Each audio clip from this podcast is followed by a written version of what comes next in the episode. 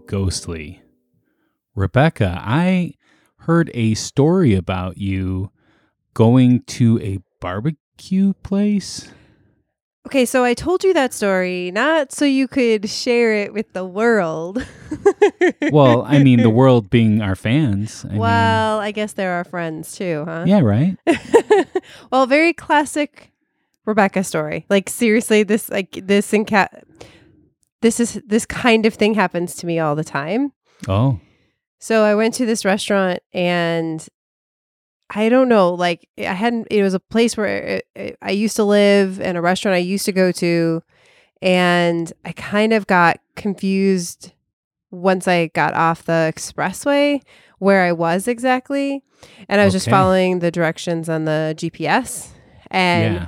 I thought it was taking me to a different location and I was like, "Oh, they moved." Like it was close, but you know, that they just kind of moved down the street or around the corner or whatever. And I was excited and I thought the building, I was like, "Wow, you know, it looks bigger outside." And but then we I went inside and it was like, "Oh, this this looks man, this looks really the same. They just kept it all the same." Hmm. and then as I was leaving later, I realized no, it's the exact same location, the exact same building, Wow. and uh, I was just an idiot. well, well, good thing you didn't tell anybody your feelings when you were there. you yeah, know? no, I absolutely talked to an employee and was What? like, "Yeah, I was at your old location. like this is so great." And he was like, "Well, we have a location downtown." Like he was so confused. Luckily, he was a very, very nice man and did not bother to Didn't- didn't correct call you out, me yeah. or be like, "We've never moved." Like, oh my god, I can't. Classic Rebecca. classic Rebecca story. Hmm. Like, yeah, yeah, see, don't you feel better now that you shared that with the world? Sure. Well, I wanted to say that I'm really excited about Elgin Fringe Fest. How about you? yeah, Pat, I am very excited for Fringe Fest. It's getting closer, so we're gonna have to start buckling down, getting ready for Oh, it. Oh, yeah, definitely. So it's going to be September 14th at 6 p.m. at the Blue Box Cafe. That's in Elgin, Illinois. Yes. For those that are like Elgin, North Dakota, Right. Well, and then in case, as I said last time, in Elgin, France. case you were wondering, Blue Box Cafe is so named for the amazing show Doctor Who, Who? the Doctor. we did this all before. I know exactly who you're talking about. I am playing that up. I- That's the joke. That's yeah. the joke of the show. Whoa, Scooby Doo. All right. So Bob After Dark will be there with us. Yeah, very exciting. Oh my God. They have a lot going on. They Uh, do. They're going places. They're doing investigations all the time. Yeah. And actually, they're going to be in a panel at Wiz- Wizard World, Yes. not Wizzy Wizzy World, Wizard World. Wizard World. Yes. Yeah. And that's going to be um, this next Friday, Yes. Which is the, I can't remember the date of that. Twenty third. 23rd. Yes. Yes. nailed it. Totally nailed. It. They're going to be doing a panel with our friends at Freak of the Week podcast. Yeah, which we're going to be guesting on this next season. I'm so excited. Yes. We're going to be guesting as Ghostly. Usually we go on there and we improvise characters, but we are going to be Ghostly podcast Yeah. Well, maybe it'll be a version of Ghostly podcast. We'll have Probably an see. exaggerated version of this. yeah. So at Elgin Fringe Fest, uh, we are going to be talking about El- some Elgin specific ghost stories. Yes. Now we haven't talked about this, but I do think that there there are several really scary things about Elgin. One of which is that there is a mental hospital in Elgin. Oh, So well, let's not let's not give too much away I'm here just- yet. Okay. because we want people to attend.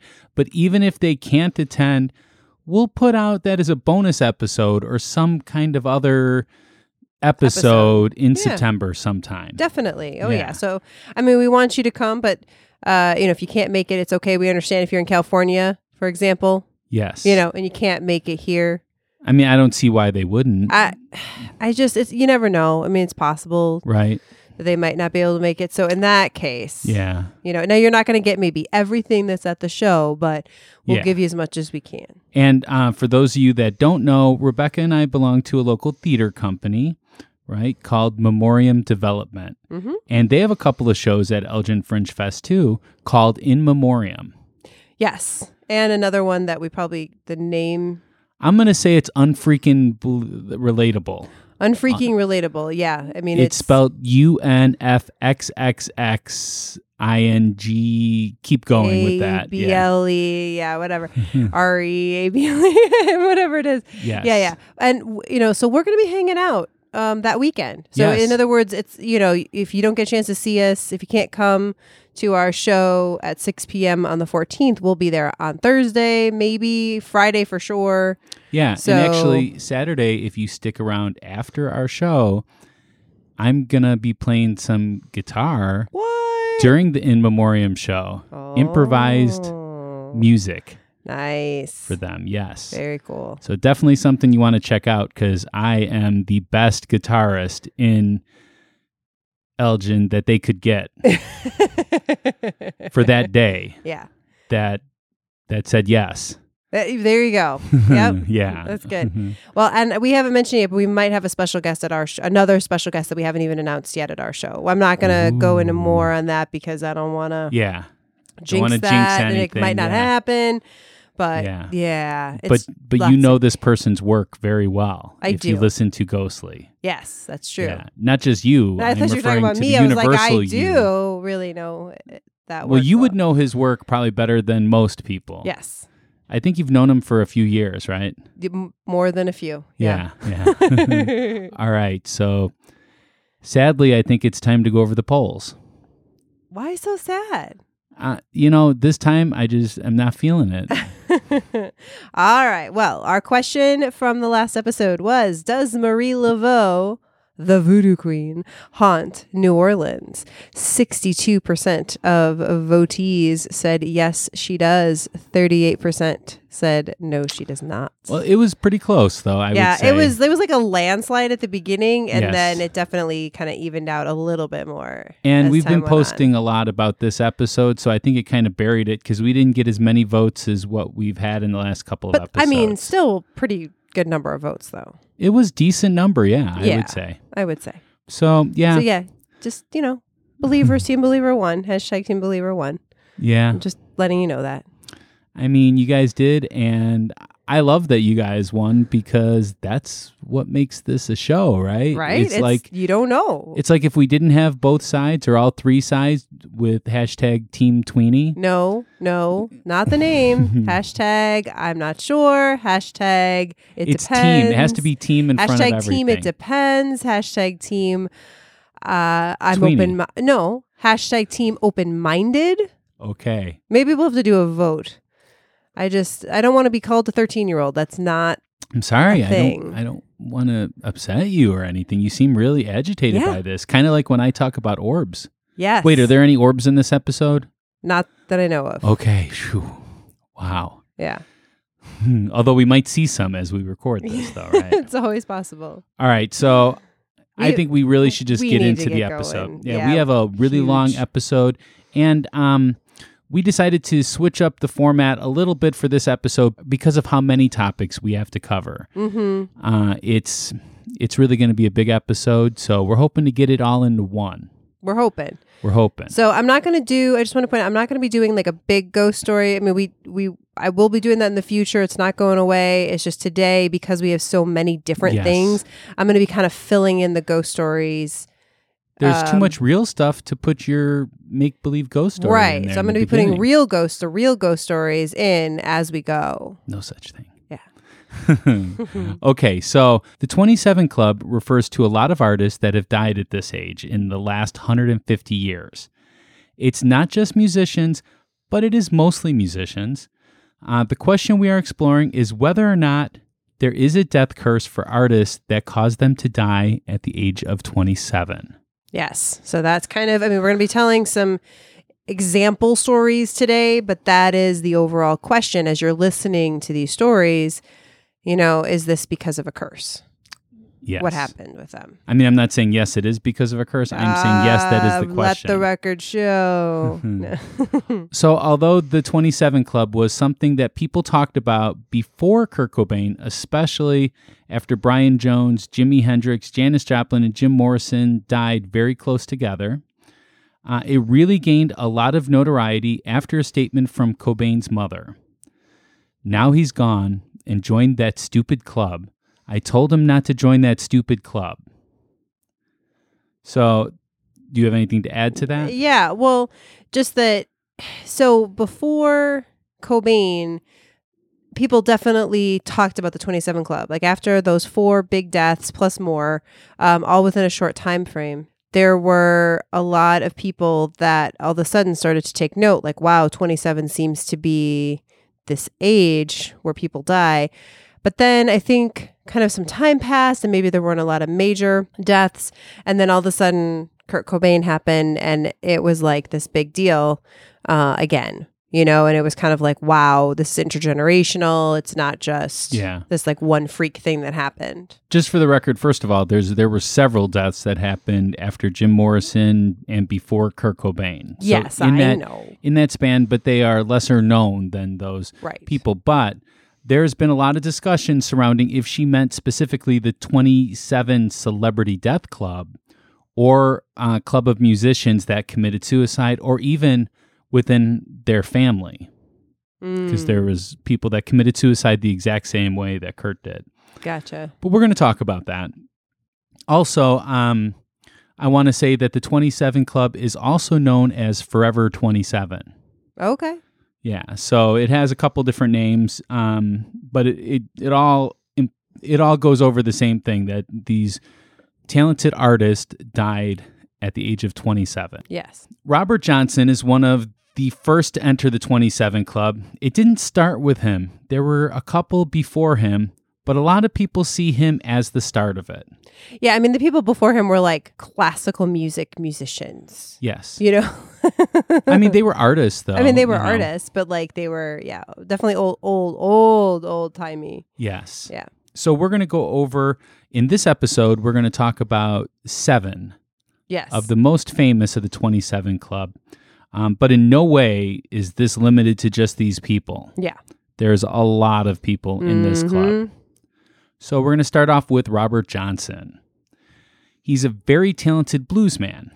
Robert Johnson was born on May 8th, 1911, in Hazlehurst, Mississippi. Even though this is almost 50 years after the Emancipation Proclamation, black people were not striving in this new world. They had a lot of trouble making a living that would put a roof over their families' heads and food on the table on a daily basis. I mean, think about that. That's a generation, two generations, maybe. Or two generations, I guess. You know what I mean? Like your grandfather Yes. would likely have been a slave, Yes. basically. Absolutely. Yeah.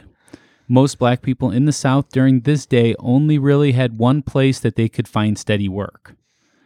Uh, that was right back wherein generation or two generations before them, blacks were slaves on the farm. Yeah, sharecropping. Yes. So Robert didn't like physical labor, kind of like Abraham Lincoln. when we yeah, talked that's about that. true. Yeah. Although I think Abraham Lincoln did more physical labor, didn't like it. Robert Johnson just kind of refused to do it. Yeah. So uh, he was often in trouble for playing his guitar at times he should be working. Mm-hmm. Uh, he married a 16 year old, Virginia Travis, in February 1929. He was 18 years old, so it's not that weird that she was 16 years old. When I first saw the 16, I was like, oh no, not this again. It's not that weird. Yeah, we've had several of those, but yeah, two years, not a big difference. No. Little is known of their relationship because she died in childbirth shortly after their marriage. So it's pretty sad for Robert Johnson. Oh, yeah, his life is full of tragedy. Rebecca, do you remember the name of that documentary on Netflix that I made you watch? Yeah, it's called Remastered Devil at the Crossroads. Okay. Super interesting. It was great. It yeah. was great. And you didn't know well much done. about Robert Johnson before that. Nope, right? not at all. It was a really, I mean, a good combination of like real interviews with people from years ago. Like people managed to interview people before they they passed away that actually Yeah. knew him, um, and then they did animation to kind of recreate the stories that people were telling. Mhm. Very good. So the death of his wife during Mhm. childbirth, you know, it really made people in the community uh, feel differently about Robert Johnson. They saw this as being punishment that Robert needed to pay for playing his music. Mm-hmm. So this is already where people started saying that he sold his soul to the devil, which we're going to talk more about that. Okay. But that was the start of people saying that. Robert was devastated and decided that if that's what people thought, that he was going to become that. And he started working as a full time musician. Now, when I say working, he was not working steadily. He didn't have concerts and stuff like that. He played on the street corners usually. Yeah, and just people, you know, threw him some change. Yeah, absolutely. Robert was not a great guitarist at this time, though. He met Son House, which is another one of my favorite blues musicians. By the way, blues is one of my favorite genres of music. Me too. Uh, so he met Son House and Willie Brown. Both were regular blues musicians that often played at juke joints. Son House said that he was an all right harmonica player, but a bad guitarist. Mm. Oh, okay. Talking about um, Robert Johnson, Johnson. yeah. Okay, yeah. Robert wanted to learn his craft, so he went off and started to jam with Ike Zimmerman. Zimmerman was probably one of the best guitarists in those days. His secret that he taught Robert was playing at a cemetery late at night, because as he said, you're not going to bother anyone there. Robert hit the road, but not before fathering a child with Virgie May. He wanted to be with her, but her family forbid him from coming around because of his blues playing. Robert married Coletta Craft in May 1931, but she died in childbirth too. Wow. Robert did all that he knew how to do, and that was to play his music. He moved around a lot for the next year of his life, and when he got to a new town, he would set up on the street corner and play songs that were more pop in nature. For those days, at least. Mm-hmm. He didn't want to scare people off with his very dark music that they considered what he played.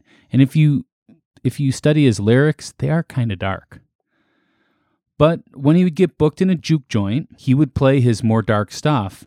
Uh, much of his music has references to hoodoo and his deal with the devil. I'm sure Rebecca's going to talk all about that as evidence uh, as we go further, so I'm just going to let her do that part. Hmm.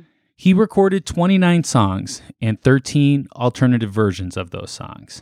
So that's all the music that we have from Robert Johnson in this day, although his influence can be felt in all rock and blues since then. Absolutely. Again, if you watch that documentary, they go into a lot, uh, or they ha- they interview a lot of very famous musicians. Yeah, like Keith Richards. Yeah, and then who talk about how much Robert Johnson influenced them. So if Robert's superpower was his amazing guitar playing, he had two weaknesses then, and that was women and whiskey.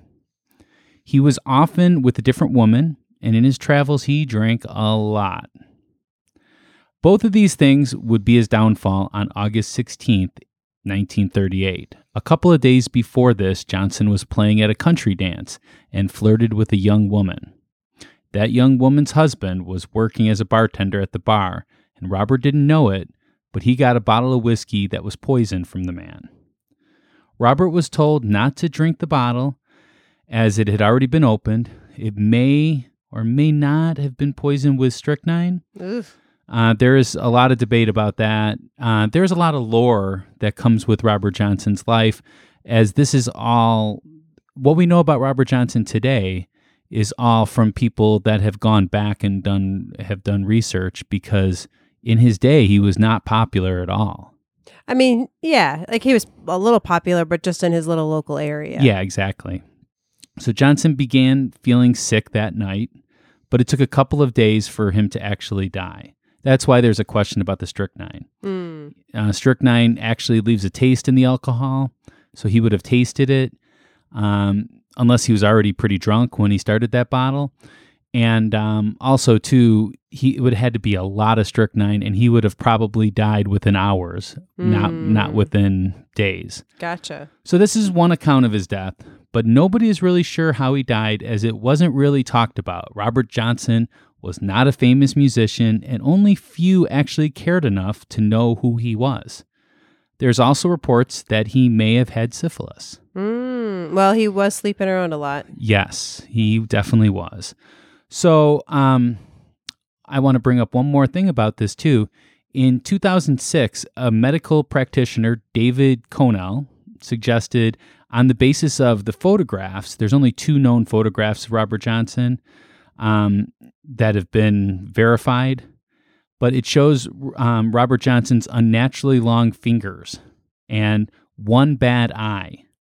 That he says that Johnson may have had Marfan syndrome which could have both affected his guitar playing and contributed to his death due to aortic dissection. Okay. Well, Yeah. there's something for everyone to go look up. Yeah, right. So it's kind of, whoo, it's, I mean, Robert Johnson lived a hard life for those 27 years. Definitely. Yeah. Yeah, and it's so sad because right after is it right after his death, or it was just like a few months in there where um, they actually played. They wanted him to play his music at Carnegie Hall, Yes. and he just missed Yeah. The, that. yeah. The guy that was like organizing it, this would have been, Robert Johnson would have been instantly famous. then. Instantly famous, yeah. and people would have heard about his music and he would have im- he would have influenced a lot more musicians hmm um but yeah when they went to go find him they found out he was he was already dead so they actually brought a record player on the stage and played his music that way and this was to show the evolution of music to jazz Right, and it was, and again, big, you know, rich or wealthy white people in the audience, and they loved the record. yeah But could you imagine if he had been alive? It would have been. Yeah, well, the thing about Robert Johnson too is that um, he made some recordings of his music, as I had mentioned, but nobody had any money to really buy these. This was during the Great Depression, so Mm. nobody had the money to buy it. So um, they kind of just sat there, and it wasn't until the 50s and 60s that people would find these albums when they bought like big boxes of albums. Right. They would And just that's how- upon it. That's how he was discovered by the mainstream. Yeah. Yeah. So, okay, Rebecca, what do you Hmm. got for me? All right. Well, let's go into some of the more um, uh, curse slash ghosty stuff. Um, so there's a popular legend which claims that his song Crossroads Blues um, speaks of his encounter with the devil. Mm. So you mentioned that he, you know, his music was dark, and, and he would t- he tells this story of how he encountered the devil at a crossroads, and Yeah. that he sold his soul to get this talent that he he so you know it's like he didn't have any he didn't have a great amount of talent and then he goes away and he comes back and all of a sudden he's this virtuoso doing things that no one else has ever done before. So the legend tells the story of Johnson taking his guitar to a crossroad by the Dockery Plantation in Mississippi, where he met the devil, who gave him the musical ability to become famous and successful in exchange for his soul, which the devil came and claimed um, when he died at 27. The weird thing is that there's kind of a modern part to this too. So this Mhm. legend has kind of continued over all these years. So there's a story I found about how his this curse still haunts the soul of Robert Johnson, and that people still believe it manifests today. Um, this guy, Doctor Snake. I'll Ooh. definitely put a link on. Dr. Online. Snake. And I like this because it connects to voodoo. Not not Snape, right? No, Snake. Okay. So it wasn't the one from Harry Potter. No, Although I think he would have a lot to say. no, about he Robert. would. Um, so, so uh, I like this though because it talks about voodoo, which Ooh. is something that we talked about last time. Yeah, Right. in our Marie Laveau Yeah. episode. Okay, so his, this is Dr. Snake. He says that uh, my voodoo mentor, Earl Marlowe, and I were both big fans of legendary Mississippi Delta bluesman Ro- Robert Johnson. We once went on a pilgrimage to what we believed was the crossroads where he sold his soul, uh, reputedly sold his soul to the devil in exchange for guitar prowess and fame. During our journey into the American South, Earl told me how certain hoodoo conjurers in the Mississippi believe that Johnson's ghost still haunts many country intersections in that region. If you are a musician and pass through a country uh, pass through country roads, sorry, a cro- country crossroads in Mississippi at the witching hour, you need to beware. Um, otherwise, Robert will take you by the hand like the Pied Piper and lead you down to hell. Earl added that the spectral Robert Johnson would then take you to the devil and try to trade your soul with him in a bid to get out of the bargain he made with the devil back in the early 1930s. But according to Earl, the devil is picky. He only accepts the souls of musicians with genuine star potential. Oh, that's not me. That's not me either. Mhm. uh, but you never know. We just maybe we just haven't practiced enough. Oh, okay. He doesn't take amateurs or deluded wannabes. I'm a deluded wannabe. but if you got talent and charisma, it ain't safe to pass through a country crossroads at midnight in Mississippi, said Earl. Otherwise, Robert might just come along and try to trade your soul. Earl made it clear that this was a bad deal all around. You won't get nothing out of it, he said. No fame, no uncanny musical ability. You'll just be sacrificing your immortal soul to rescue Robert from his deal with the devil. Ooh, wow. Ooh. So it's kind of crazy. I just want to, one thing just to, to take away and put in our brains for the rest of the episode is this idea that the devil only cares about people that are virtuosos, that are really, really good. It's not about all musicians, people that, you know, whatever, play music and earn some money, that it's about people that are really good at what they do. Okay. Yes. Well, I'd like to start this off by saying that um, back in those days, there was two places where people would go outside of work, hmm and that was they would go to church on Sundays, but on Saturday nights they would hang out at juke joints. And where do you think their money would go? Mm. I'm guessing the juke joint because I Yeah. don't think you can go to church. You, you can go to church for free. You can't go to the juke joint for free. so yeah, so people, uh, especially men, were spending their money at the juke joints Mm. and not saving their money for church the next day, and a lot of them wouldn't even show up for church. Mm. So that's when these Baptist preachers made it a thing that no, uh, blues is the devil's music, and you're wasting all your money on that when you could be giving us money. Uh, So that's one thing I would like to point out that Yeah, that's where the good. idea that he sold his soul to the devil came from, I believe. Also, too, in uh, there's a couple things I want to say. Also, too, um, Crossroads might have referred to not just um, the devil, the Christian devil. It might have referred to um, more of an African uh, god that that would do something like this, and um, so it takes some of the credibility away from the devil that we believe. And it and it takes it and it makes it a d- totally different devil which has different responsibilities and different different things. So i don't know. To the me that dark kinda, entity, whatever it is. okay. Well then there's another thing. There is also speculation that he may not have been 27 as there's two marriage certificates on record for uh, robert johnson they didn't have the same birth dates on there Mm. so you would think if you're getting married, you would make sure that your birth date is accurate. Well, maybe unless you needed to like age yourself or something. Maybe, but he was 18 the first time, supposedly. She was 16. So, you know, he could have been 16 and she could have been 16 and they could have still been married. And then the other one was, you know, when he was like 25, 26. Mm. So, also, the 1920s census listed him as being seven years old, which would have made him 26 at the time of his death. Boom, boom, boom. well, we'll see. We'll but see. there, but there is an answer to those things. Mhm. There is a great podcast um, from Radiolab, and they had an episode named Crossroads. Uh, it brought up the possibility of more than one blues musician at that time was named Robert Johnson. They said uh, at that same dance, there was a Robert Johnson that signed up to play after Robert Johnson. Robert Johnson played after Robert Johnson, and he was going to play his banjo.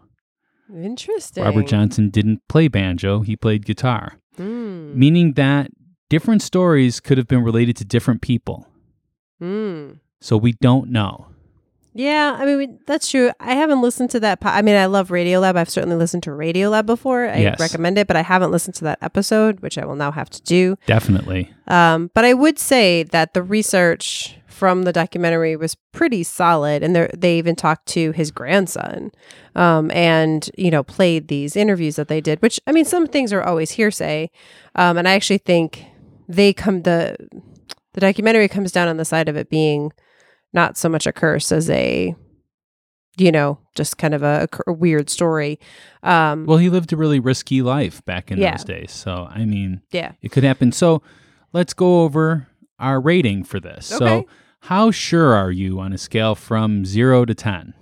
For Robert Johnson, Robert Johnson selling his soul to the devil?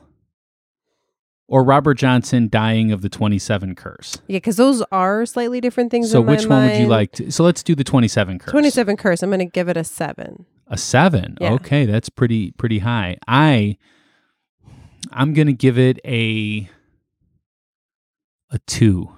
Okay, pretty low. Yeah. All right. Um yeah, there's there's reasons for that. I'm I mean I'm I'm Buddhist, so I don't necessarily believe in a devil, so selling a soul to the devil and the dying at 27, I mean like what what's going to really push me over is if there's somebody that we can talk about that I wouldn't see them possibly dying at 27. All the people I believe we're going to talk about today you're like, no, that makes sense that they died early in life because they lived a very, a very hard lifestyle. So that's what's going to put me over, just so you Hmm. know. All right. Interesting. All right, well, we covered Robert Johnson. We have six more people to talk Yeah. about. we definitely spent more time on Robert than we will on Yes. some of the others, just because we we feel like one his story is the most interesting, and two people haven't heard about him, so he kind of needed a little bit more. Well, is there a tie in that now you talked about where maybe maybe it's Robert Johnson's way of bringing these people in to replace him so that he could finally rest Mm. in peace? Creepy. Find Yeah. out more after this break.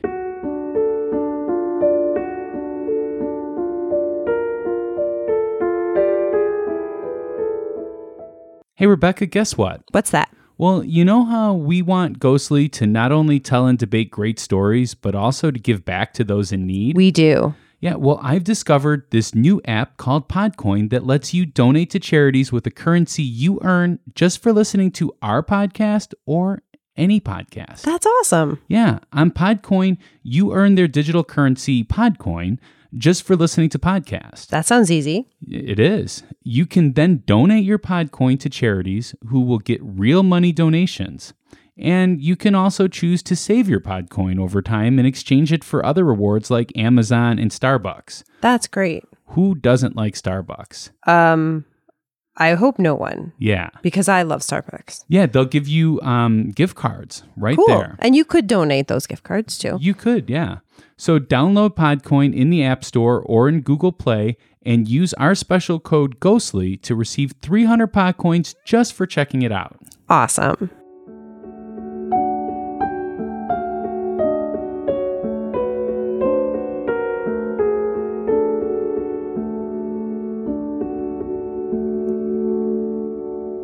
Right, and just like that, we are back. Let's do this. So they often say that death comes in threes, right? Mm-hmm. But this time it came in fours. Ooh. Brian Jones, Jimi Hendrix, Janis Joplin, and Jim Morrison all died within exactly two years. Wow. To the day. They were all tremendous artists whose deaths solidified the idea of the 27 Club to many. Okay. Not to me, but to many. Brian Jones was the founder of the Rolling Stones. Brian was originally a slide guitarist, and Keith Richards' style complemented his very well. But Brian played a ton of other instruments too. I mean, like, I- I've never heard of someone that played this many instruments. Music was definitely his thing. He was gifted, he was a Mm. gifted musician. He played from keyboards to saxophone. I mean, you know, I often hear of people that play guitar, they can play banjo, they can play bass, they can play a lot of different stringed instruments. But for him to go from keyboards, guitar to saxophone, those are not easy. So you really have to know your music. Definitely uh, very different instruments. Yeah, they are definitely. Yeah. Brian, like the other three in the 27 club that we're going to say, had a major drug problem though towards the hmm. end of his short life. All of them had a very short life. Brian had wanted the band to be more bluesy. Brian is actually the person that turned Keith Richards on to the music of one Robert Johnson. Whoa, full circle. Yeah, right? Brian was asked to leave the Stones in 1969. Yeah, I guess he his addiction was just getting It was, but also he he wanted the band to go in a much different direction mm, than what they actually did. okay. Brian Jones died on July 3rd, 1969 by drowning. Uh, although members of the Rolling Stone believe he was murdered by Frank Thorogood, who was doing some work at Brian's property and was the last to see him alive, supposedly he confessed to the murders to the Stones' uh, driver. Whoa. I want to have a driver one day. Yeah, That'd be nice. it would be nice. But then someone would have to confess to my murder then to them. So that, that wouldn't be good. Another thing that ties these together is after Jones died, both Jimi Hendrix dedicated a song to him and Jim Morrison wrote a poem for him. Oh wow. So they he was definitely influential even to the musicians of his day. Yes, absolutely. And I try to make a connection between all of these four. Mm-hmm. So we're going to see that as a pattern going Mhm. forward. Right. So he listened to Robert Johnson and then Mhm. obviously Jimi Hendrix and Jim Morrison listened to him. Yeah. Yeah. And you know, also made such an impact that they did things after after he died. Yeah. So that's my Brian Jones side. We're going to cover all of these four artists first, and then you can talk to us about that. Then. Yeah. Oh, definitely. They like I said, they all kind of get grouped together a lot. Yes. So just brief histories of, of each of these. Yes. Although they're all very different musicians, I would love to have seen them all get together before their 27th birthday and have a um, have a super group, a super rock group start, super rock blues group. So now we're going to talk about Jimi Hendrix. Jimi Hendrix was another person that people would say was one of the most talented guitar guitarists of all times. I don't think that that would be argued if you put him in a top 10 list. No, I don't think so. Maybe even a top 5 list. Mm. I know you're a big fan of Eddie Van Halen as we've talked about. I do like Eddie Van Halen's Yeah. guitar work. Yes. yes, so I mean, maybe you wouldn't see him as one of the best. Oh no, I love Jimi. I, I would prefer listening to Jimi Hendrix over Oh, Van Halen. really? so- Okay. yeah. So at the age of 15, he was majorly influenced by Robert Johnson What? and used to listen to him a lot and try to emulate him and other blues guitarists. Wow. Yeah, Jimi really wanted to be a blues guitarist. Well, I mean, again, to even to be in rock, I mean, that is it comes from the blues, so you got to learn Yes. that, you know. Yeah. Jimi was one of one of the musicians that played at Woodstock. Yeah, a lot of times when people think of him or the videos they've seen of him, Yes. it's often from that. Yes. Uh, ever since a night at a jazz club in 1962, Hendrix was drinking daily. He said he went in there with $400 and he left with like $16. Whoa. And to think about it back in those days, Yeah. Oh my Yeah. gosh. you weren't spending, you know, $15 for a drink at the bar back in those days. So he was pretty drunk. Hmm. And he also was probably giving away money to people. I'm guessing. Um, that was after he was in the service that he did that. And he did a lot of drinking ever since that day. He was drinking every single day. And he first used LSD, which he's he's notable as one of the people that have used LSD. He first started using that in 1966. People said that Hendrix would become angry and violent when he mixed alcohol with drugs, which was any time he did drugs, really, because he drank every day, right? Yeah. Right.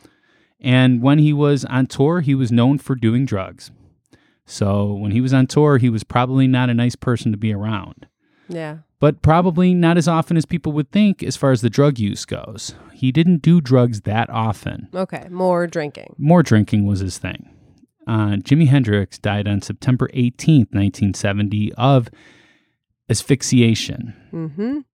On his last day, he was offered barbiturates uh, after already drinking, of course, because he drank every day. The person recommended that he only take a half a pill. But in pure Jimi fashion, he took nine. Oh my gosh, that's a lot. So that's 18 times the recommended dosage. Wow. That mixed with the alcohol was all it took. He was unresponsive, but probably would have lived. Uh, there is some speculation as to who put him on his back but he ended up choking on his own vomit. Wow. I mean, I think today we kind of learn that when you're in health class and it's like you're learning CPR and all that and first Yeah. aid, you know, to put people on their side. But yes. back then, maybe that wasn't a generally known thing. No, and I think that Jimi Hendrix really um, made that an impact where people that, you know, are drunk and puke or people that puke, they're they're often told to put them on their side. Yeah. Um, and to tie this together was with another one of these four, a year and a half before Hendrix died, Jim Morrison joined him on stage at the Scene Club in New York. Wow. I would have loved to have seen that. Oh, that would have been an God. amazing show. So we're going to move on to Janis Joplin now. Janis was an amazing singer, right? Mm-hmm. I, she definitely was. She sang rock, soul, and blues. She's just like this icon for me. Like I Absolutely. love her and just that she was in this boys club and just did her own thing and She so did. powerful. She did. She was always Janis, 100% Janis all the time. But she was heavily influenced by the blues, which, as we've already stated, blues after Robert Johnson was was influenced already Mm-hmm. by by his playing. So indirectly, she was influenced by Robert Johnson. For sure.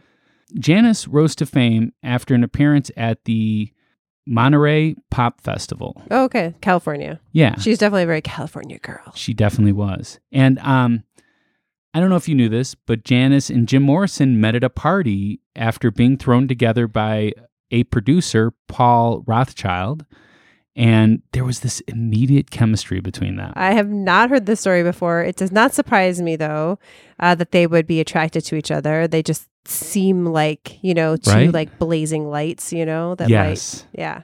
Yeah, they seem very similar in style and Mm. everything, except Uh, Jim Jim was a little weirder than Janis, I would say. yeah, and she was maybe a little more hippie. I mean, he was that too, but Yeah. yeah. Yeah.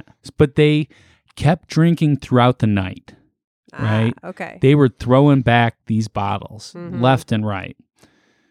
Jim, in really Jim Morrison fashion, got rude after being totally drunk. Mm. And when Janis tried to leave, Jim followed her to her car and he reached in to grab Janis by her hair.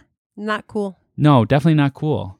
But Janis didn't know what to do, so she grabbed her bottle of Southern Comfort, which she was known for, and hit him over the head with it, knocking Jim Morrison out cold. Way to go, Janis. Right? Jeez, she's lucky she had that bottle. yeah. And um, from that day, actually, um, from that day forward, Jim Morrison would always ask about her Mhm. until the producer, um, Paul Rothchild, had to tell him, no, she does not think that you guys should be together. Yeah, dude, not gonna happen. You tried to rape me. Not Yeah. gonna happen. I don't know about rape, but it was like, well, I mean, yeah. What else do you think he was gonna do with her when he pulled her out by her hair? oh, argue with her more. well, we'll see. But just it's a dangerous situation. I'm glad she got out of it. Yeah. So, in her final days, Janis Joplin was scheduled to provide vocal tracks for a song called Buried Alive in the Blues. Very Robert Johnson ish, right? Mm-hmm. And didn't show up to the studio on October 4th, 1970. Oh, So, a road manager drove to the hotel that she was staying at, and he found her dead on the floor beside her bed. The road manager believes Joplin had been given heroin that was much more potent than normal, as several of her dealers, other customers, also ov- overdosed that week. yeah. I mean, that still happens today, where you know a bad batch of something gets out there, and then all of a sudden a rash of people die. You know. Yeah, I don't know though, because I I- this is just a thought that I that I have after going over some of the research is that right before this happened, um, she was feeling kind of alone, and she asked for some friends to come visit her, and they never showed up. Mm, yeah, I had heard about that too. And she was really like this really affected her. In fact, like when you think of Janis Joplin, what time do you think she went to sleep at night? Well, probably pretty late, like two in the morning. two in the morning, that would be like a late night for us. For Right. Janis, it would be like probably the next day Yeah. Probably was up all night. 6 a.m. Yeah, yeah. But she told the hotel manager to stop all calls at midnight, Mm, which for sure she wasn't sleeping at midnight. yeah. So I something about her death just kind of makes me suspect something else. Mm, interesting. Yeah, I don't know. Hmm. But Janis Joplin died on October 4th, 1970 of a drug overdose, probably heroin. All right, so that was Janis Joplin. Okay. One more to go through and One then one more. and then you could do all your talking. I know you got something planned for all these four. so Jim Morrison was a singer of the band The Doors and a poet and a jerk. a jerk, yeah. Uh, especially when he was drinking. hmm Um, but you know, would you expect a rock star to be anything but a drunk and a jerk? Yeah, you can still be a gentleman. Maybe, yeah. Yeah. I would be, right? Well, I'm sure Jimi Hendrix was. Well, I guess I don't know. Yeah. Well, he was angry when he was drunk too. Yeah. So when Jim Morrison was four years old, Morrison allegedly witnessed a car accident in the desert, during which a truck overturned and some Native Americans were lying injured at the side of the road. Morrison believed this incident to be the most formative event of his life and made repeated references to it in the imagery in his songs, poems, and interviews. Interesting. Yeah, and what was really interesting about doing that part of the research, I mean, I knew of that story, but his his father actually was like, "No, that never that never happened." He said, "Yeah, we did see yeah some Indians that got into an accident, and um, and yeah, a couple of them died, but yeah." What? Like, so he kind of confirmed Dad. it. Like, right? It's like, I mean, that never happened. I mean, maybe we saw some indigenous people get killed, but I mean, like, it didn't happen. Like, what? Yeah. That doesn't make any sense. Well, so he used the term. It, it he used the term Indians too. So Yeah, yeah. Yeah. Um. So it, it it happened, and you can't say what affects one person. You know, hmm is not to to the length that he's saying that it affected him. Yeah. Uh, in his life, Morrison was sought after by many as a photographer's model, I could see that. He as a good looking. confidant, Oh, okay. Interesting. as a romantic partner, Mm, and a sexual conquest. that I understand a little more. What? Mm. You have a thing for Jim Morrison? I mean, he is good looking. I guess maybe I have more of a Val Kilmer crush from the movie. Yeah, I listened to an interview about him gaining weight and stuff, oh, and weird. and he talked about uh, it was kind of funny in his interview because he talked about when he was in college that he was given meal tickets, and he felt that if he didn't use each one of these meal tickets, that um, that he was being wasteful. Oh, sure. So he made it a point to wake up every morning at six thirty to go get breakfast, and he talked about how starchy the food was and stuff. And he's like, "Yeah, I would get pancakes and eggs and sausage and toast. He'd get like everything, and then he would go for lunch and he'd get you know mashed potatoes and stuff. And Wow. yeah, and then he just kept talking about just how being fat is beautiful. Well, you know, they call that the freshman 15. There's a name for that when you get to college. But most people don't go into it like expecting that, and he was like so oh, happy. he like was wanted to gain the weight. Yeah, he was so happy that he was that he weighed like 185 pounds because he felt that this was big enough to just knock people over when he walked by.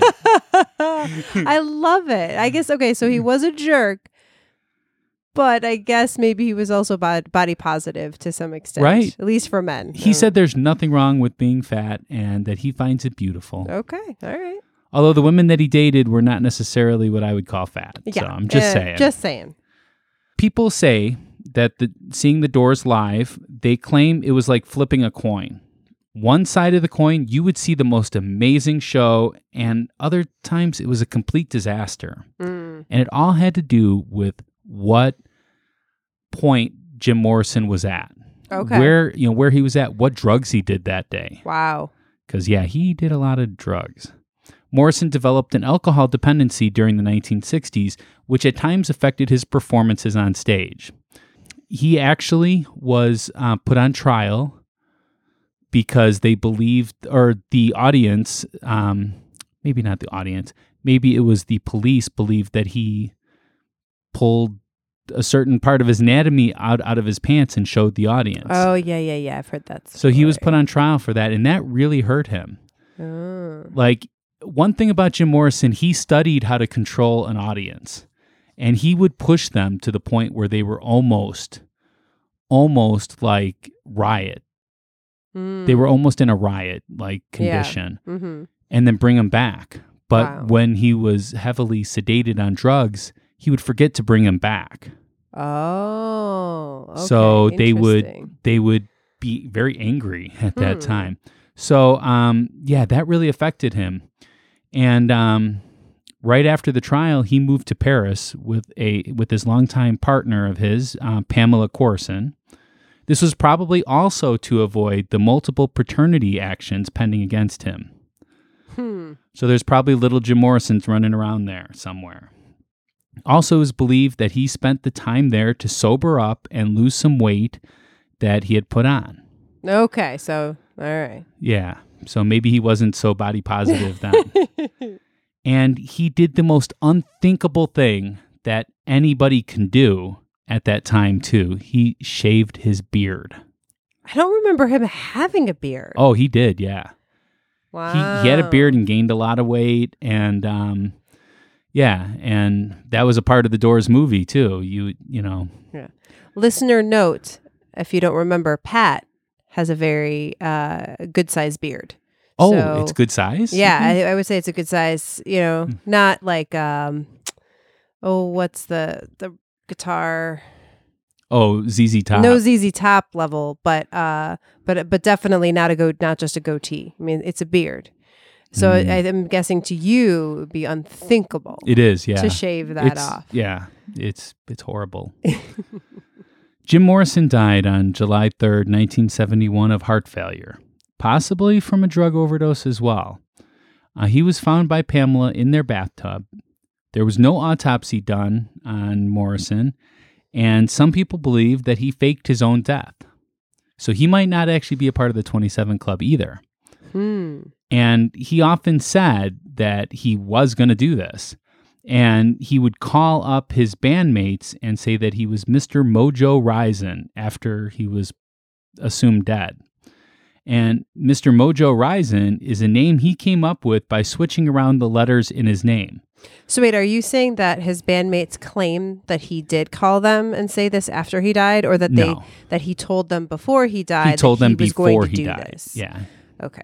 He told them before he died that he was going to do this. Okay. But no. It didn't happen, so none I'm of them none of them have claimed maybe you know they just didn't want to reform the doors even though they toured as the doors after that gotcha. so that's what i have Wow. All right. Whoo. yeah That was a lot of a lot of information. that was a lot of information sorry that you know we had to wait until the end for you to talk but now the stage is yours Oh, thank you. Uh, so, as Pat said, this is when the curse really took hold, right? So, all of them died really close together within this few years. uh, The Two last years. two years, right? exactly to the day Well, july 3rd to july 3rd Two of them di- died two years. Up, there, it was like the same day, right? July Yes. third, but two yeah, years Brian apart. Brian Jones Right. and Jim Morrison died two years to the day apart, and Janis and uh, Jimi died like less than a month apart. I want to say. yeah. I think so. So it was. This was the moment where. Uh, this is when the public took notice of the age 27 as a um, as a thing, uh, and then obviously Robert Johnson kind of got pulled in later, but definitely a big a big thing. So with Joplin, it was pretty clear that it was heroin. Um, the others, it wasn't always so clear. I guess with Jimi, it was pretty clear it was the barbiturates, but it was also really wasn't just that. It was him choking on his vomit. Um, with um, Brian Jones, um, obviously, as you mentioned, his bandmates uh, have- always thought it was very suspicious how he died. Uh, but what the thing was is that there weren't really um, autopsies done, except I think you said maybe for Hendrix. Did they do one? Yes, there was for Hendrix. That's how they did a toxicology report to find out that he had 18 times the recommended dose of barbiturates in him. Yeah, but the others they didn't. And so, therefore, there's always been speculation about exactly what happened. Was it suicide? Was it just an overdose? You know, Well- what what exactly happened? in a lot of parts in the United States, if they don't do an autopsy on just everybody that dies. No, First you have of all, to, the family has to sign off on it. hmm Second of all, um, there has to be suspicion for some some kind of foul play. Yeah. Um, and there was no suspicion of foul play with these people because they were all drug addicts. Well, maybe this is a listener question too, though, because I've heard that if you die at home, that kind of automatically triggers a death investigation. Like if you're in the hospital, that's one thing, but anyone that dies at home, uh, that's like more. well, these laws are county by county. Mm, so maybe it with- depends. Yeah. I'm just saying there's so where this is leading is there's a lot of theories out Mhm. there that perhaps you know there was a greater force at work with killing these people um whether it was something that drove them to kill themselves or you know gave them tainted drugs or oh look we found him dying and we didn't save him or you know we kind of encouraged this behavior or whatever. Um, so i'll talk a little bit more about it as we get to the end but definitely very suspicious very mysterious nature of these deaths when you combine the timeline with it and then also something with the curse um, so the I, I didn't we don't have time to go into a million ghost stories. I will say people will visit Janis Joplin's the hotel room where she died. It's been left exactly the same. Oh wow. Um, and like they say it's haunted, but I couldn't find any actual stories of people seeing anything or whatever. So the biggest ghost story I could find associated with this group was a picture taken of Jim Morrison's grave Mm. where there is a ghostly image that can be seen off to the right in the photo. Obviously, I will put this in the show notes. Um, and it is very clearly a figure that to me looks like Jim Morrison. The way he's standing, kind of that like sli- slightly, I want to say slouchy, but like just kind of like sexy Jim Morrison swagger, you know, and he's there. And um, what was interesting is that the, the person who took the photo basically took a bunch of, they went to the grave, took a bunch of photos, but he didn't really look at the photos until like five years after. And then he noticed, like, oh my gosh, there's this figure in this photo. So he submitted it to a group to evaluate it. Um, and it, they claim, anyways, it's been tested and that it is a valid picture. It was included in a book of ghost pictures um, that are supposedly real. And to me, it looks pretty real. Okay, well, I would like to start this by saying um, when we talk about the show notes, not all these apps display the show notes the same, and you might not see the pictures that Rebecca's talking about. So, in order to see the pictures, you can go to ghostlypodcast.com and then click on the episodes button right at the top and go to this episode, and you will be able to see the show notes as we refer to it. Yes. Although some apps are better with, you know, showing all the pictures and everything, not all of them do. Yes. You can always go to our website for that. Absolutely. Um, and then, of course, you know, we have to bring up a ghost story. This is this is Ghostly Podcast. That's Absolutely. what We, we got do. a couple more coming too. So I have looked at this picture, Yes. and I I can see a figure, but I can't see the figure's head or hair. So I can't necessarily say it's you know Jim Morrison necessarily. But obviously, it's some sort of ghostly figure. I don't know if I believe it's a ghostly figure even because it could be a reflection. Now that that surface looks to be very reflective. It doesn't look to be very matte. It looks to be very shiny. And to me, that looks like a reflection of somebody was that was there. And of course, I mean, his fans are going to look a lot like him. what? Yeah, and he wasn't wearing like leather pants, which he was famous for in that picture. I, It looked more like jeans. I don't know. I was gonna say. I think to me, it looked like it looks like a T-shirt, and the person's like got their arms out. I can see a head. I but I can't make out like a face. No, but it just And I can't make like out the hair, and it's his so- grave. Yeah, but that surface looks very reflective though. I don't. It's stone. I don't think it looks very reflective. but it's like a marbly kind of stone where it could pick up images from something else. So yeah, it would test okay. And also too, we don't know about the development process. We don't know about what kind of camera it was taken on. Cameras really I you know, they take a snapshot of what is actually seen at that very minute, but they can be influenced by a lot of different factors.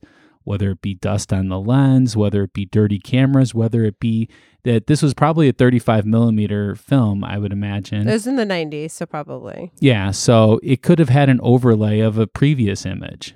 Mm, I'm not sure. Doesn't look like that to me, but we'll we'll leave it up to the listeners Yeah. as always. As I said, it looks very reflective though. Mm. So I think we probably need another break. I think so. And then we are going to do the final two. The final two. All right. See you in a minute.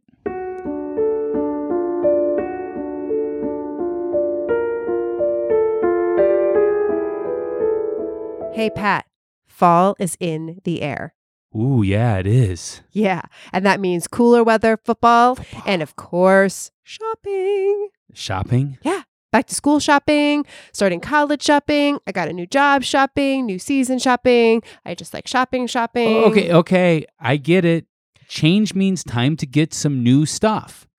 And I bet our listeners would like some ghostly gear. Oh, yeah, great idea. What kind of gear are we talking about? I don't know. How about some ghostly t shirts and sweatshirts? Yeah, and not just ones with the ghostly logo, because those those are really cool. But uh, how about also hashtag Team Believer to really show our team colors? Um, and hashtag Team Skeptic, of course. Mm, So we've got men's and women's styles and even kid and baby sizes. so cute. It is very cute.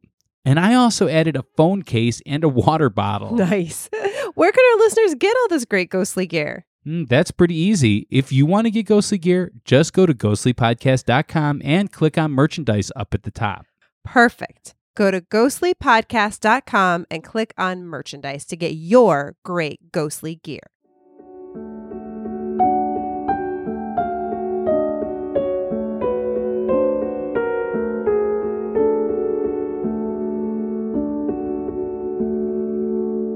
All right, we are back. Yes. So we're still talking about the 27 Club here. Ooh. And now we're going to focus on one of the more recent people to enter the 27 Club. This is not a club you want to be part of. No, definitely not. Yeah, I don't think that there's a waiting list for it. No. Well, no. um, so there were a lot of people that passed away after Jim Morrison and before Kurt Cobain. But we're going to focus on Kurt Cobain. As we said, we're going to focus on the more popular stories. But just keep in mind that they weren't all musicians. Even though the ones that we're talking about are all musicians, they weren't all musicians. There was even athletes that died. yeah, a lot 27. of athletes. Not a um, lot, but a couple. Well, I would say it's um, athletes to me almost was like the second biggest group, and then there's um, artists and actors. So yeah, a lot of lot of different people, but Yeah. but musicians do seem to um, be the biggest group. They by do, far. yeah. Uh, so with Kurt Cobain, there's a lot that people already know about Kurt Cobain. A lot of movies, a lot of books, a lot of websites. So I'm going to focus on some of the details that kind of stand out to me in reference to this episode and things you might not know about Kurt Cobain. Okay. So Kurt was known for being one of the biggest grunge musicians and one of the first to break into the spotlight. He was not one of the first grunge musicians, but he was one of the first to break out. Oh, absolutely. They, I would say that he was one of the ones to make it more mainstream. Yeah. One of the ones. I mean, you had bands like Mother Love Bone that became Pearl Jam. hmm You had Soundgarden, you had Alice in Chains and stuff like that that are more grungy in nature that were around at the same time, if not before Nirvana. Yeah. But Nirvana was the first to really break through. Yeah. Kurt had a difficult time with the idea of fame, though. Throughout his entire life, he did things that would keep him from being popular. He was very countercultural, I would say. Yeah, that was something that was really. I was alive during this time. I was very, You were alive very during this? young. Yes, um, but I remember. What, like three or four years old? something like right, exactly. Um, no, but I do remember that it was very cool to be different. You know what I mean? Like it was like a, a thing where it was like you didn't want to like what everybody else No. liked. like if- flannels were really out. But right. then all of a sudden, people were like, no, I'm going to wear them because they're comfortable. Exactly. And ever since then, I've been wearing flannels. well, and you know, it was like hair metal is amazing. And then Yeah. it was like, no. Yeah, no. just all of a sudden, too. yeah, it was, very, sudden. quick. So, this idea of of him being um, countercultural uh, fit in really well with the very concept of grunge. Although he listened to and related a lot to punk, to me it just seemed like I don't know, grunge was just easier for him. It just- That yeah. that style, that that attitude towards things was just more his liking and more countercultural, as we just said. Yeah, I mean, man, being a punk takes work, man. That's some effort. Yeah, right. So I have a story about how they came up with Smells Like Teen Spirit. Ah, my favorite. Yeah, the song Smells Like Teen Spirit came from his friend Kathleen Hanna of Bikini Kill, of course. Everybody knows Bikini Kill. uh, Kurt was talking about anarchism and punk rock. They both fit really well together, you know. uh, Hanna spray painted Kurt Smells Like Teen Spirit on Cobain's apartment wall. Teen Spirit, and I didn't know this, was the name of a deodorant. But Kurt wasn't aware of this. So he saw this as being a slogan, being like a revolutionary slogan and meaning to him. So he took that really to heart. That's so funny. So I remember, so again, again, I was around at this time. Mhm. Again, not, you know, I was just, you know, coming of age a little bit. Um, and uh, I used Teen Spirit deodorant at What? this time. Yes. And it was funny because I remember when the song came out, it was like, why is he writing a song about the deodorant? But it's so good, I don't care. Mhm. Yeah, it was one of those uh, songs that don't actually say the title within the song. yeah, no. He never yells out, smells like teen spirit. Yeah, no, no. That was I remember my it was a big coup because my friend found the lyrics to Oh, the yeah, song. yeah. Because back then it wasn't like you just could go online and get Yeah. lyrics to a song. And so I knew the lyrics. And I remember people got mad at me because I was like singing along to the song and knew the lyrics. And they're like, you're not supposed to know the lyrics. That doesn't, that's Oh. not cool. That's a re- that's a very Rebecca thing to do. To be not cool. Yeah. No, to know the lyrics of a song and get people mad at you for knowing it. yeah. Well, You often tell me the lyrics I sing are wrong. you tell me the lyrics I sing are wrong sometimes. so, Kurt started many bands, uh, one of which was a band called Fecal Matter. Nice, you know, family band, uh, which they wanted to do covers of Led Zeppelin, Ramones, and one Jimi Hendrix. ah, there you go. Connection. Uh, the band disbanded in, in 1986 after being together for less than a year, though, Mm. as were many of the bands that he formed before um, Nirvana. Throughout most of his life, Cobain suffered from chronic bronchitis and intense physical pain due to an undiagnosed chronic stomach condition. Although there are people that debate that, that Mm. his his st- stomach condition. Kurt suffered from chronic depression as well, and there was a family history of suicide, mental illness, and alcoholism. Kurt's first experience with heroin was in 1986. He used it sporadically until 1990 when he became a full fledged addict. Cobain claimed that he was determined to get a habit as a way to self medicate his stomach condition.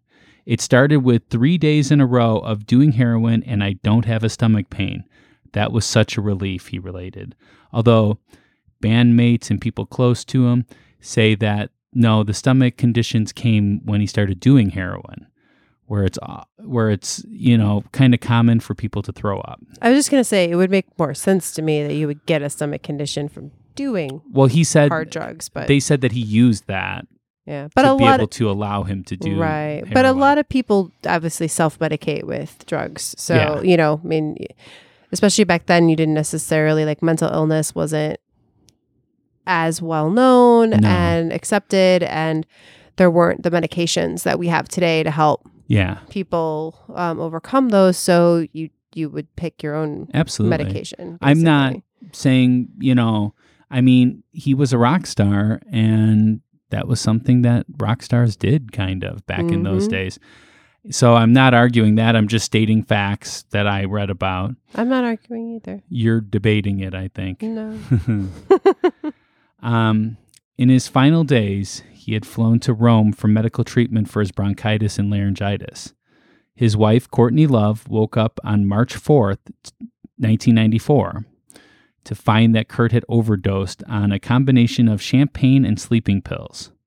What a combination, right? Uh, he was rushed to the hospital and was unconscious for a day. After five days of treatment, he was released and returned to his home in Seattle, Washington. Love later realized that this was actually a suicide attempt. On March 18, 1994, Love called the Seattle police, informing them that Cobain had locked himself in a room with a gun and was suicidal. Although Kurt debated this with the police and said that he really wasn't trying to commit suicide, uh, and the police eventually left. Now that we know what happened, this seems more realistic. Yeah. Love staged an intervention that eventually got Kurt into an LA rehab. But on April 1st, Kurt scaled a wall outside the rehab and took the next flight to Seattle. And on this flight, he sat next to Duff McKagan from Guns N' Roses. And Duff said that he knew something was wrong. Small world, man. It is definitely. So nobody knew his whereabouts during this time after the flight and up until his body was discovered. Although there were sightings of him throughout Seattle. Interesting. Um, and Love, I believe, was on tour at this time. So she hired a private investigator to kind of track him down. The private investigator didn't turn up anything, but an electrician that was hired eventually found his body on April 8th. Uh, at first, actually, the electrician did not think he was dead. He thought he was sleeping, Oh wow. although there was blood around his ear. And then he noticed that the gun was by his chin. Hmm. And so that's what kind of alerted him. So officials say that he committed suicide on April 5th, 1994, so three days before that. A note was found addressed to Cobain's childhood imaginary friend, Boddah, that stated that Cobain had not felt the excitement of listening to as well as creating music, along with really writing, for too many years now. It's like the his note is very um uh, emotional. I mean, there's a lot more to it, so or some more to it. So I remember- definitely check it out. I remember Courtney Love read it Mm-hmm. and it was broadcast on the radio and I listened to it and I was really shaken up by it. Yeah, it was that was a crazy time. I Absolutely. remember that day. Mm. They did do a toxicology report and it found that there were high concentrations of heroin and Valium in his system at the time. Dave Grohl said something really interesting about Kurt Cobain. And he said that he believed that he knew Cobain would die at an early age, saying that sometimes you just can't save someone from themselves. And in some ways, you kind of prepare yourself emotionally for that to be a reality. Yeah. So, what do you have to say about Kurt Cobain, Rebecca? Well, I don't have a lot. Um, I know we're we're getting tired, and I it was a long episode. Mhm. But um, I you had actually mentioned my quote that I was going to give um, earlier, which was that Cobain's mother um, Yes. said that she didn't want him to join that stupid club. Uh, and actually, the more I've read about it, I mean, he did he knew about the Twenty Seven Club. Like he had said to people. He was worried that he was going to go down that path and and join that group, and you know, you do wonder, did he know something that you know would make him think that? Or did he prepare for that? Yeah, I mean, or you know, I mean, was that kind of the deal that he made with himself, with the devil, Yeah. with whoever, um, With the devil within. mm, something? Um, but then, uh, and then I do have one ghost story Okay. um, for Kurt uh, Cobain. It was that Courtney Love claims that she once saw him. She was moving into a new place um, with uh, Edward Norton, who she was with for a while. Anyway, she said she saw uh, Cobain sitting in a chair and he said hi to her before fading away. Uh, well, first, before I get into the debate part, I would like to point out that "Smells Like Teen Spirit" is actually Rebecca's favorite song. It is. Yeah, It was just it came it, right when I was becoming a teenager. You know, this thing came out, and it and was. you use the deodorant. I used the deodorant. No, but it was just like before then. It, I feel like I didn't have any of my own musical taste. It was Yeah. just kind of like what my older brother listened to, slash what was popular on the radio. which your older brother does the music for this podcast. Yeah, he's got amazing musical taste. I will totally. he does, and he runs the whole spectrum. I mean, he loves classical music, but he loves a little punk and a little uh, Mastodon. Yeah. he likes everything, but yeah. uh, but it, but anyways, it was just that song especially. It really spoke to me, and you know our um my generation, and um yeah. And then when he died, that was just so devastating. Yeah. Uh, so, as for the 27 Club part of it, I would rather wait until the end when we do a summary of things I think so. to debate that fact because it all kind of ties in. Like, I could say the same thing for him that I would say for every single one of them. Definitely. But um, I will say that the ghost story part of it, hmm um, yeah, Courtney Love is definitely a credible witness. I'm sensing mm-hmm. sarcasm. I mean, if she ever wants to come on the show and discuss this, I would be happy to have her on the show as long as she keeps her clothes on. I was gonna During say she would She would eat probably, you for breakfast. probably I- literally eat me for breakfast. Although for her breakfast would probably come at like four o'clock in in the afternoon, though. Well, she's a little older now. I think maybe Yeah. that might not be the case. Uh, so yeah, I would say that her drug habits probably provoke these images, unfortunately, of and and going through such a such an emotional time. There there was a time when I you know, I was struggling with the idea of Kurt Cobain committing suicide. yes. And um I actually had someone that I knew commit suicide when I was younger too when I Mm. when I was a teenager, and um, he had sent me a letter, and I was never allowed to read this letter.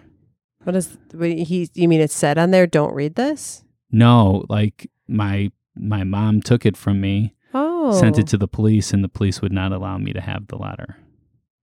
That's awful. Well, I mean, there were a lot of like suicide clubs. Well, that that is true. There, there's there's actually certainly evidence uh, of of that happening. You Yeah. know, kind of a yeah. Speaking of suicides, would you be able to put a suicide hotline um, number in the show notes? I will, and I will also put in some information for um, addiction as well. Yes, please, Yeah. please do.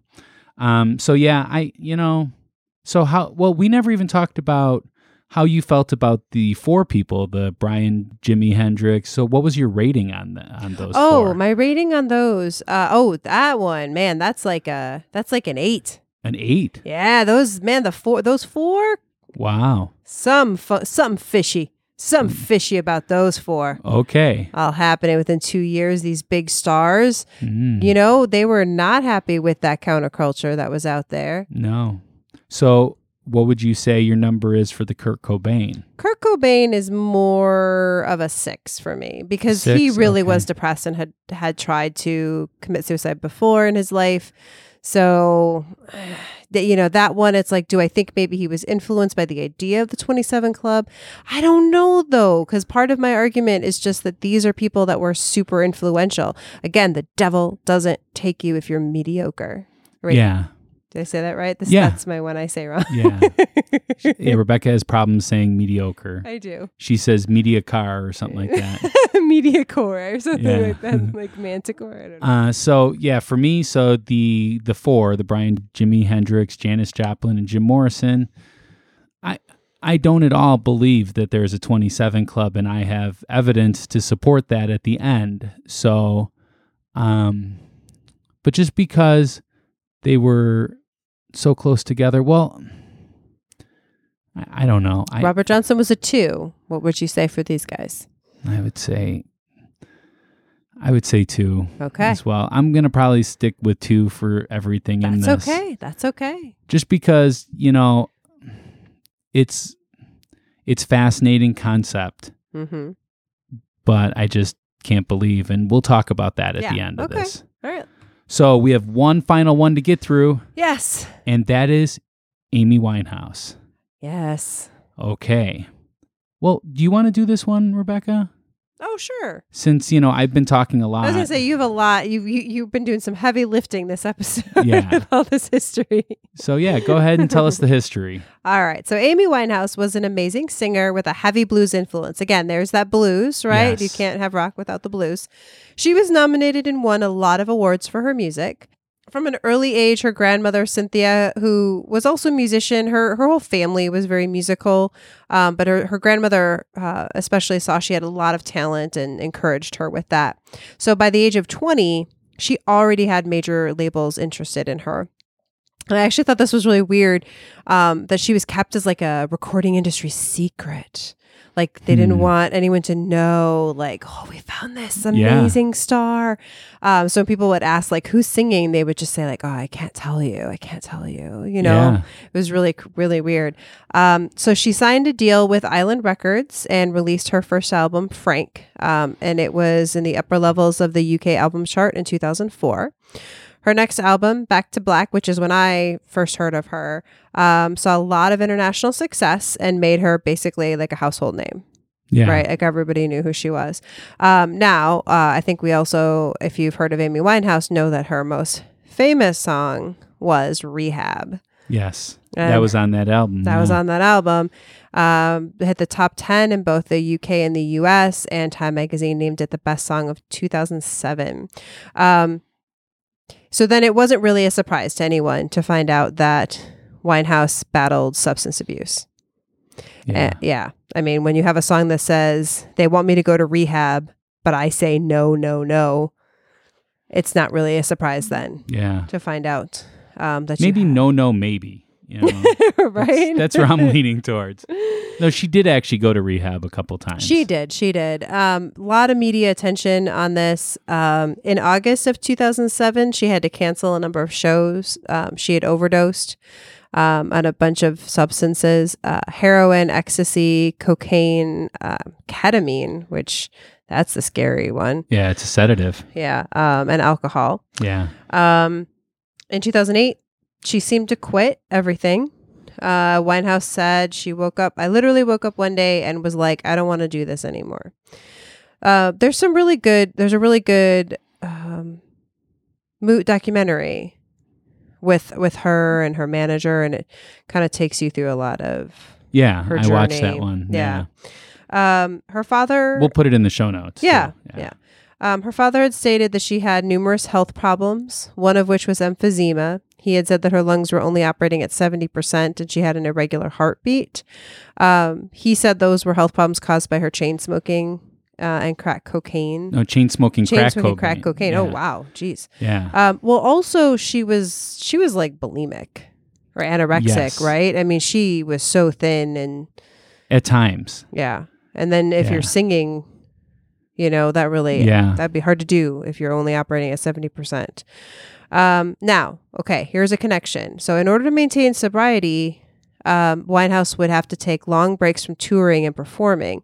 It was a constant struggle as every time she would perform, she would use Jimi Hendrix had the same thing, right? It was like when he toured, No, he was drinking every single day, and sometimes when he was touring, he was doing drugs. Okay. But I mean, like he would, like that was like a trigger for him. he was said. constantly touring though, um, throughout throughout his life.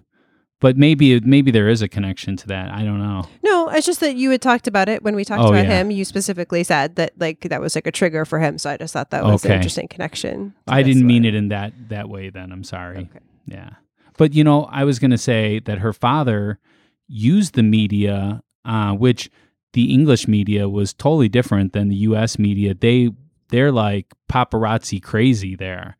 Uh, they are taking pictures. They are right Oh, up yeah. in people's business They all are. the time. They're Mhm. they're very rude when it Yeah. comes to this stuff. Yes. Uh, so even if Ghostly went there, I mean, we would be hounded by the press. And her father used the media to to talk to her yeah. because she wouldn't listen to him. Yeah. Definitely. Um. So that was 2008, right? That she was trying to be sober. Yes. By 2011, she had started to drink again. Um, and of course, she went back into because she had gone back into playing music and Yeah. performing. She um, played five dates in Brazil in 2011 in January. And then in June, she started a 12 leg European tour. So, local media described her performances as a scandal and a disaster. She was booed off the stage because she was too drunk to perform. It was reported that she was unable to remember the city she was in, the lyrics of her songs, or when trying to introduce them, the names of uh, the members of her band. So, uh, it- you know, it's kind of clear to the public that things were going downhill for her.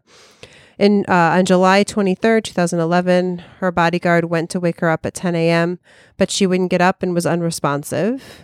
Uh, the bodyguard didn't think anything of this because it was kind of normal for her to sleep in. But when he came back again at 3 p.m., he noticed that she was in the same position. So then he went to bother to check on her, and she wasn't breathing. Um, he called the ambulance, but it was too late. Um, she was she was dead. Can I can I interject with Yeah. something? There is a lot of speculation that the bodyguard was up to no good in this whole thing. Like the bodyguard pressured her to perform, even though Mm. she knew that by performing, this was going to lead to her using again. And she didn't want to, but her bodyguard forced her to. And in fact, in the one concert that you were saying where she couldn't remember the lyrics to her song, she didn't want to perform that night, and the bodyguard forced her to perform.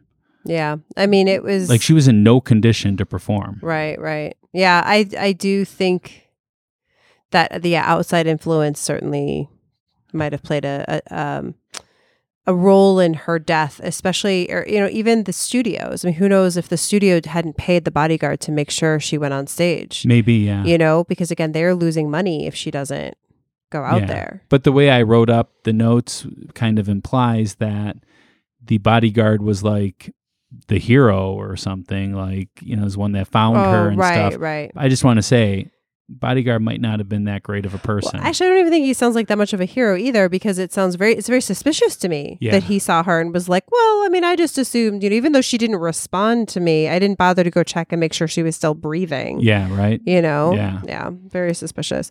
Uh, the coroner labeled the death as a misadventure, which sounds to me like an accidental. It's a very. British thing to say, Yeah, I would say. I would yeah. say, yeah. Her blood alcohol level was five times the legal limit. Um, according to the coroner, the unintended consequences of such potentially fatal levels was her sudden death. Yeah, and also her brother came out, and her brother does not believe it was necessarily the alcohol only. Her brother states that it's it's because she was bulimic too, and her weight was so low that the alcohol really influenced her, and she was probably drinking the same amount that she would normally drink. The Mm. bodyguard stated that it didn't look like she was drinking that much, um, but Yeah. Well, no, when you're bulimic, I mean, your heart isn't strong. There's Yes. issues with your heart. So, you know, that I could see. I mean, that happens often with heroin addicts too, where they get clean. And Yeah. then if they decide to like have that one time, yes, they do the same amount that they used to do yeah. when they were at their height of their addiction. And That's what kills them. That's what is when they stop. Yeah, and then Yeah. they go back into it. Right. It's, it's a horrible. Yeah. Don't do drugs. Yeah. Nancy Reagan. Yeah. Channeling through me. Wow. Just say no. Just say no. That's a public service announcement by Rebecca. So, okay, so you have some stuff to say about this too. Sorry to make you do all the work and then have to now tell your ghost story part That's of it. okay, not a problem. Um, so, like Kurt uh, Cobain, there are people who claimed that Amy Winehouse was worried about dying early, and especially at the age of 27. Uh, again, they this the curse at this point was a known thing, um, so it has to weigh heavily on you if you are a famous young person. Um, it feels like to me that Winehouse was someone who might have been very affected by. I haven't introduced this idea yet. The idea of the Saturn return. Ooh, what's that? Ooh. So this is an astrological idea. It's actually in, but you can find it in both Western and Chinese zodiac. With the Western specifically, it's about the idea that when um, Saturn returns to the same house that it was in when we were born, um, that um, this, so this is usually like they say it's 29 years, but it can be anywhere from like 27 to 30. Um, at this point, we start to really question our move into adulthood, hmm right? So for this first return, um, and then actually, if you make it past this first one, um, you know, every 29 ish years, you kind of go through the same Yeah. cycle again of questioning and, and everything. Um, and honestly, what I read about Winehouse is really seriously at this point, she was at that struggle of like, what's next? Yeah. What do I do? Because this lifestyle isn't working for me. If I do this, I use and I get sick and I feel like I've already kind of done a lot of stuff musically. What's my next step? Like, I don't want to just keep making the same stuff anymore. And a lot of artists kind of go through that struggle. Um, and I think she didn't make it through Yeah. that struggle. Yeah. Um, so yeah, that's kind of my my um thing with her with the curse. It's a like a kind of a different idea to Okay. introduce in there. Um, and then I just have one quick ghost story because of course we got to have a ghost story. We are ghostly after We all. are ghostly. Um, so similar to Cobain, um, Winehouse's dad. So not you know she wasn't married, but her dad Mitch claims to have see her ghost. He thinks uh, he says that she appears at the end of his bed, um, and you know doesn't necessarily really like say anything, but just kind of is there. He'll try to talk to her. Um, and then also that she shows herself as a blackbird to him and to the rest of the family. Hmm. Um, she had a blackbird tattoo on her arm. Oh yeah, I remember that. Yeah. And uh, the one story he tells is that a blackbird, this was right uh, pretty soon after her death, that a blackbird landed um, and kind of, or it like hit itself into the window. Uh-huh. Um, but anyways, it was sitting there while they were sitting outside, and the blackbird came and just like sat then um, Mm. with them and was singing, Oh, and they all thought like, "Oh, it's Amy, she's here." Um, well, so I'm gonna wait because I think you're gonna talk about the Saturn return again, right? I, yeah, I'll bring it up a little bit again. Yeah. Yeah, with this. but what what I do want to say is that I believe at various stages in people's life that they, you know, there are there are times when you reflect. There's there's time to look over your life and make sure that you're going in the right direction. And I don't believe that this necessarily relates to any zodiac sign or anything like that. I believe that it's just a pattern in life. Like the what is it? Every 7 years you become completely different person. All the cells have died oh, off. right, yeah, Is it 7 or 11 years? something like that? I yeah, don't know. that all the cells have died off and you you're a completely different person uh, structurally and that would lead to different you know choices and you have that time to reflect. So I don't believe it's an uncommon thing even in science. Yeah, well, the Chinese zodiac is every seven years, so that makes sense with that. Yeah, yeah. yeah. So, uh, as for seeing the ghost, um, I believe when tragedy strikes and when somebody leaves us very suddenly like that, that it's often easy to take what's happening in the world. I recently had a death of somebody, uh, and I did the same thing where I was like, and even though I'm I'm a skeptic, I still was like, no, there's a hummingbird coming to me, and that means this, and that means that. It's easy to attribute these things to that kind of thing because we're mourning. It's part of the mourning process. And when my father passed away, I would often have dreams of him, you know, not necessarily really dead, like he faked his death or something, and he just woke up and it felt really real. And it's part of the grieving process to go through this. Also, with Amy, you know, um, if she really feared the 27 club, not to say she didn't, but maybe that should have been a driving factor for her to get cleaned up. And she would still be here today if it wasn't for the drugs and alcohol and the bulimia. I mean, she should have went out and, you know, really tried to get help. And I know it's hard in those times to do something like that. That's part of the disease that is that is addiction. But she had a driving force though, and that was her fear for the 27 club. So you would think that if that was strong enough, it would have pushed her to do more. Yeah. I don't know. I, unless she, it wasn't something she had a choice. Yeah, maybe not. I don't know. Hmm. All right. So that's all that we have to say about those seven people. But Rebecca wrote up a summary of the 27 Club, and this will be our final debate, debating not the ghost stories in there, but we are going to be looking at the idea of the 27 Club now. So, are you ready? Okay, so we've told you the stories, right? As Pat said, of the seven most well known members of the 27 Club. As we also mentioned, there are many more members. If you look online, you can find lots of lists. I just want to mention a couple more that aren't musicians. Uh, Jean Michel uh, Basquiat was uh, an artist in New York. I'm, Um, I'm glad you said that. very famous um, graffiti artist. Oh, yeah, Um, yeah. his stuff is worth a lot of money. Um, and he also died of, um, I think, a drug overdose. Was he Um, the one that did things with currency? Like dollar bills or something? Or am I I thinking kn- of someone else? I think you might be thinking of someone else. He did stuff on like walls. He actually painted this door that just sold for like a few years ago, sold for an insane amount of money. Um, another name, some of you uh, older folks in the- the audience might remember, not old, but you know, whatever, not the super young ones, but uh, Jonathan Brandis.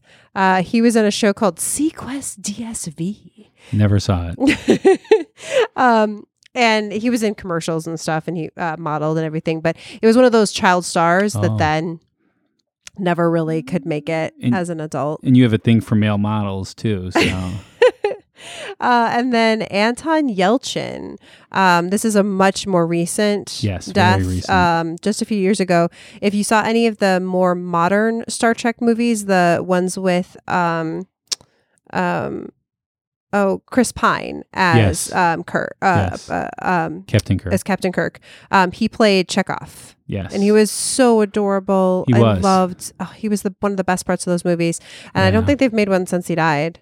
Um, No, but I think they are making one. I'm sure they will, but it, I think it took everybody a while. And he was actually also a musician too. He was a he was, bassist, I yeah. believe. Um, so the question then is, right, as just a reminder, we kind of said this earlier in the episode, but the question is, are these de- are the deaths of these artists the result of a curse? Okay. So let's try to delve in, right, and see what points are out there on this. So Pat, why don't you give us some of your evidence first? All right. So this is weird me going first in this regard, We're flipping it, we're flipping it, twisting it, Yeah. reversing it today. I'm I'm happy to actually. I've been wanting to say these things this whole time. So, first of all, let's just take a look at the people that we talked about. Um, I I mourn for their for their loss to the world because they could have contributed so much more. Although I question it because of um, the idea that maybe if they had existed longer, maybe they would have, you know, like Neil Young said, it's better to burn out than fade away. So maybe, you know, maybe they would have faded away. Maybe Jimi Hendrix would have taken a turn in his career and not have put out as such good music and they wouldn't be as beloved. So, you know, but I, I do mourn for their loss to the music community. Um, but I would like to say that they all, like any of those people, was it really that surprising that they died? Kurt Cobain, maybe so because he committed suicide, but all of them, it was more like, yeah, I mean, you come to terms with that idea easier because you knew they were drug addicts. I mean, if you were around during Robert Johnson's day, you would have saw you would have saw that he um he was drinking a lot, he was with a lot of different women. It was just bound to happen. And uh, unfortunately in that society in that culture back then when a black man was dead on the side of the road by a farm um which was often where the juke joints were, were on farms. The police wouldn't even care. They didn't. They just threw him in the wagon and brought him back and buried them in a pulper's grave. You well, know, especially in Mississippi back then. yeah, Back it was then. it was horrible. But I mean, all these people. Can you really say, man? It is. It's it's weird that they died. No, it's weird that they all died at the same age, but it's not weird that they died. So that's one of my points. So I would like to talk about the age thing then. The age of 27. So several different people and even scientific organizations, including the British Medical Journal, I don't know if you buy into them at all. You know, I get my weekly subscription to them um, because I always read everything the British Medical Journal has to say. They have done studies and found that there is no statistical evidence for the 27 Club. While they have found that artists do have a higher chance of dying at a certain age, 27 is not a particular age that occurs more than others. Even 26 or 28, they're right around the same amount of people died. Uh, Dianna Theadora Kenny, in an article from the British newspaper, The Independent, writes about the statistics in a population of dead musicians spanning seven decades from 1950 to 2010, which actually I feel that those years are pretty good for the 27 Club because, yeah, even though Robert Johnson died before that, there weren't that many deaths before 1950, and uh, there haven't been that many after 2010 except for Amy Winehouse and a couple of others. So I really think that that does them justice. Um, so she said that an accurate age of death could be identified, and she gave certain percentages. So she said that people that died at the age of 26, um, it was 1.2% of the musicians, and 1.4% died at the at the age of 28. 1.3% died at 27. So that means that 28 is even more. 26 is really close. Uh, it's just, I don't know. To me, that really says something.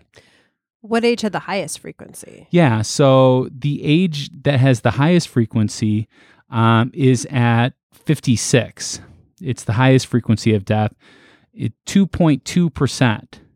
There's a bunch of notables that I don't you know, the names don't really sound familiar to me, but um, you know, I'm sure that they were like Johnny Ramone was one of them. He was very instrumental to the punk rock community. Uh, I'm just not versed in a lot of these. I'm sure that these people are very, very famous. Um, so, what age would somebody? What would be the percentage that would need to happen to make 27 be you know, stand out there. And I would say it would have to be at least 2% or two and a half. I mean, because 56 had 2.2%. So that's what I have to say about that. Also, too, I heard one more thing that correlates to our deaths in the late 60s and early 70s are four Brian Johnson, Jimi Hendrix, Brian Janis Jones. Joplin. What? Brian, Brian Jones. Oh, what did I say? Johnson. Oh, Brian, hmm. Brian Jones, Jimi Hendrix, Janis Joplin, and Jim Morrison. Uh, there is a rise in musician deaths around that time period because cocaine was just starting to surface in the northeastern part of the United States, making it a lot more popular. Although it was in some parts in the South, it wasn't popular because it didn't hit New York. New York was a major influence on drugs back then. So they had more access to this drug. It made it more more more accessible and more people died. Hmm. All right, sorry. That's what I have to say about that. So I will say I the, you know the statistics are obviously something that it's very persuasive sounding, right? Um, but I do question things a little bit because I don't really know who's in the sample. Okay. You know, like how many people are we talking about? You know, like who did they choose to sample? Like how do you decide who gets to be in this club or not? Like as far as like who's a famous musician? You know, how many records do they have to have mm, sold? Mm, okay. You know what I mean? Like how did they like this happens to be honest actually more than we like to think with science that scientists like to it's it you don't make money when you're um, you don't get published when your results uh, show failure so they will often manipulate the data so that the result is positive for that's, whatever it is that fair. they're trying to do so i don't know you know yeah. um, i also wonder what the comparison is between the musician group versus the general population though i will say the more i read of that art that particular article they do she does say that um, that it is statistically higher for musicians than in the general population. Yeah. So that is out there. Um, so again, I do just, you know, I always have some questions sometimes with statistics. We always have to have that out there.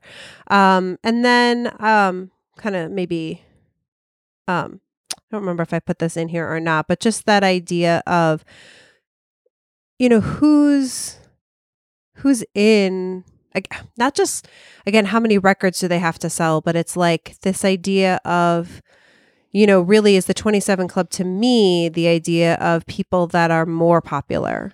You know what I mean? Like the high, the higher the popularity. I know this group just seems like there's a lot, there's a higher percentage. Let me say this. I'm trying to say this mathematically. a higher percentage of very famous people dying at 27 or people that were highly influential musicians or artists rather than other ages. And I don't know all the statistics of that, so I can't really like forcefully make that article, but or our argument, but that's sort of part of of my mind. Uh, you go ahead. So, um think about this. I mean, who do you think of as a very talented musician now? In like today's music. Today's age. There's yeah, who would you say would you say, man, that's a really talented musician? Well, uh okay, now you're putting me on the spot and my brain is like completely completely blank. Okay, like let's just of. list off bands that you would want to see in concert. Yeah, again, my brain right now is completely Okay, so let's take Bono. Bono is over 27. Let's take The Edge. He's over 27. Let's take Jimmy Page. He's over 27. Robert Plant over 27. Um, you could you could list off a million different very influential musicians that are over the age of 27 that haven't died. And also, too, you can say that there are people that died before the age of 27 that were very influential. It's just looking back at these names really takes an impact because we're lumping them all together. Yeah. I'm, well, again, there's a lot of, I don't know, there's a lot of young artists out there right now that are very influential that I do like Ariana Grande or something. I don't know how old she is, but I'm feeling very old at this moment. I feel like there's a lot of younger artists that I should be naming, dropping names right I now. Mean, Flavor Flav. Well, over he, 27. Well, yes, I, we're talking about so if only 2% have to die, obviously the clear majority make it past 27. Yeah. But that doesn't mean that there aren't these like bright stars that, you know, have something something's up with them but they... you're saying that these are the most talented people. So maybe it's because of that idea it's better to burn out than fade away. Maybe they were that great because they died at that age. Well what i'm wondering though is like so if you took just the group of ultra talented musicians and did the statistics for that group as opposed to just all musicians. Yeah but you can't judge art that way. I don't know. It's tricky All right, I have a couple more things. I know we gotta we gotta finish this up here, but um, so the I would say there this was an uh, this was weird. I read this and I'm I'm I'm a little I'm not a conspiracy person. So I am. I know we're gonna have to do an episode where we flip roles, but no, I am not that much of a uh-huh. conspiracy uh-huh. person. So there is this thing where these are influential artists that push a very countercultural message a lot of times. Um, they were kind of on the edge of um, new music right? They were pushing music in new directions, and that the deaths are really kind of odd. That there's like these suicides, overdoses, accidents. It's always a bit sketchy. Like, did the bodyguard do something? Did he really just drown in a pool? Did he just fall in the pool? Did somebody push him in the pool? You know, did someone murder Robert Johnson or, you know, what happened? Or did he have syphilis? Right. You know, so it's always, there's very mysterious. And I understand with Robert Johnson, I mean, that was a long time ago. We don't have a lot of records. But like modern day things, like you would think we should know this kind of information. Um, and so it's always a little it's just a little weird. And so this one that I read, and I, I will put the link out on our show notes, but um, this idea that there that these people had connections that they shouldn't have had or were influencing again the the, the public in ways that the government or kind of the military industrial complex didn't like uh, and that maybe you know there was like a there was like a secret push to like you know get rid of these people which i mean i'm going to be honest in the 60s that kind of stuff happened but I'm sure. I mean, Elvis. Wait, name Elvis one would tell famous you that. person. Name one famous president that died in the 60s from assassination. it never happened. No, I'm just Uh-huh. kidding. Right. Anyways, but just I thought that was kind of interesting enough. I mean, I'm not going to give that a, a lot of credence because I, I do just think to some extent these are people that did this to themselves, um, you know, and that there is this kind of natural curse that happens. But but I'm throwing it out there because there are a lot of suspiciousness with these deaths. But all at the age of 27? Like they waited till they turned 27 to do it? That's when they were about to hit their their peak Oh, okay. All popularity. I don't know. Well, I don't know if you could say that, but anyways, that's Well. it's, it's out there. Okay. Uh okay. Um the other thing I wanted to mention is that it could be a naturally occurring issue with the idea of Saturn return. And this is where maybe the 27 club you could even expand it a bit to be the years around there. Like I wonder like if you took 26, 27, 28 versus like 55, 56, 57, like if you gave it just a few more years because both of those by the way are saturn return timeframes because the second saturn return is like in your late 50s so Hmm. again both times life changing and you know again if you like made some promises that your body can't cash right? Let's top gun this. Uh that you know that there's kind of this curse out there that you know you're you're that something's gonna happen to you.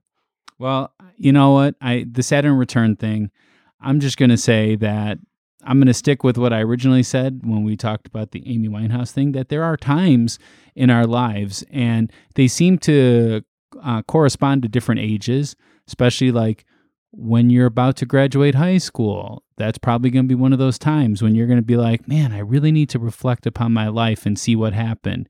The age of 27 is when people really start getting careers that they they're going to want to stick with a little bit longer than just a year or two. They're not looking for temporary jobs.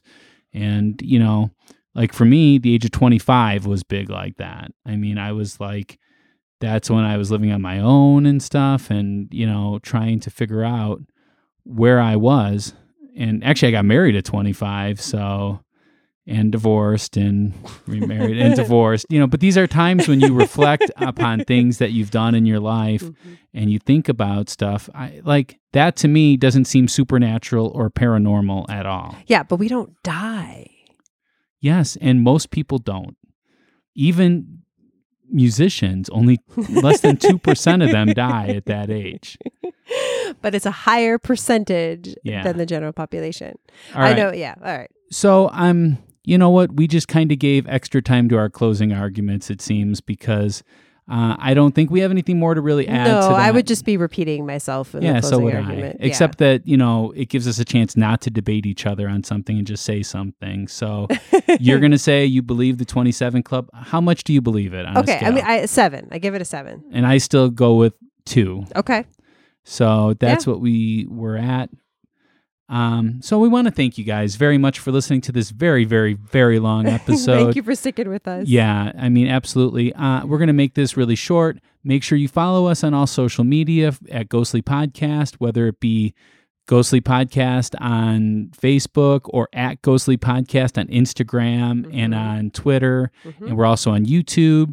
Um, tell them about our newest place where yes, they can hear us you can now hear us on Pandora. yeah And you could go to ghostlypodcast.com slash find us, all one word that find us, uh, to get a link to everywhere you could listen to us and all of our social media accounts. Yeah, I mean, like if you were thinking, like, oh, it's so annoying. I always have to go to wherever to listen to Ghostly, but I really wish I could find them on something else. Yeah. Yeah, we're like there. Podcoin. right. There's a Podcoin link right on the Find Us page. And if you can't find it that way, just go to ghostlypodcast.com. Up on the top, you'll see a Find Us button. Absolutely. So we want to thank you guys very much. We hope to see all of you guys at Elgin Fringe Fest. See ya.